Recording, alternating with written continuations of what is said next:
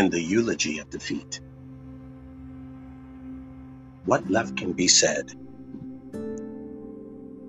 Then every champion has his day in the sun. When the streak is over and the final pass is thrown, and it ain't a Hail Mary. When the fighter went all 15 rounds and stayed on his feet, but after taking the punches and a near knockout, in the end, he took more blows than he threw. The points not in his favor.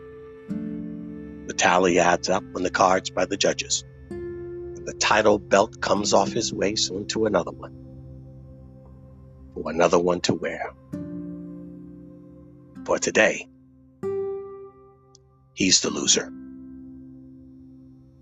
But don't despair because the champ fought a good fight, had a good run, and albeit short lived, we will never be the same because of his brief star that shone in the darkness of our republic.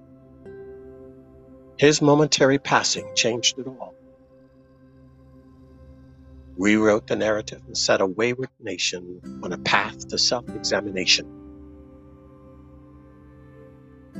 And a crisis of identity was faced down, a coming of terms with our past and our future at the great intersection of choice and decision. He brought us to those crossroads of our darkest and brightest moments. He stirred us and he challenged us, angered and excited us.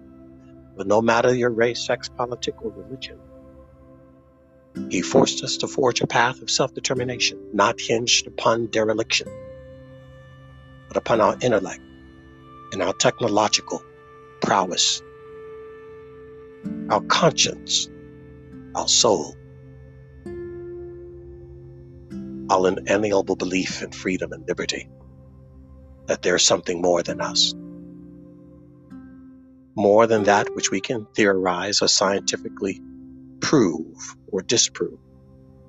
That to be human, the greatest tests of our resolve